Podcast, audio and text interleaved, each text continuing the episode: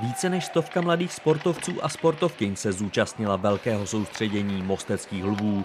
Dny trávili formou příměstského tábora nejen na ledě, ale i při tréninku mimo halu či zaslouženou relaxací na akvadromu. Poprvé v životě to děláme v takhle velkém formátu. Děti máme rozdělení do čtyř skupin. V průběhu dne eh, děti dvakrát jdou na led, dvakrát jdou na suchou, mají zajištěny svačiny, pitný režim, oběd, večeři a po večeři si vlastně rodiče děti vyzvedávají, dají je spát, děti si odpočinou a druhý den zase pokračujeme. Přibližuje trenér Jaroslav Štěpánek.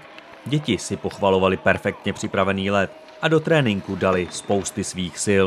Teďka momentálně nacvičují kličky hráčům, otočku, výzdu vzad, vedení kotouče vzad, otočku vpřed, klička a střelba na golmana. Popisuje dění na ledě trenér Jan Bertlík. Kdo zrovna nebruslí, ten se rozcvičuje mimo ledovou plochu.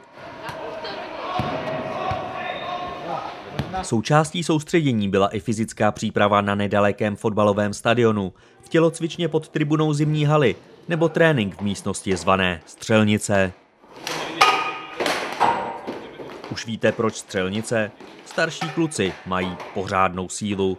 A jaké bylo zhodnocení soustředění v jeho posledním dnu? Zlepšili jsme se v bruslení a celkově v hokeji. Cítíš na sebe nějaký zlepšení v hokeji? Jo, hlavně střelby. Mám pocit, že to i většina dětí začalo víc bavit a doufejme, že se vrátí po tom covidovém období zpátky k hokeji a naplníme ty kapacity, které máme. Dodává trenér Jan Bertlík.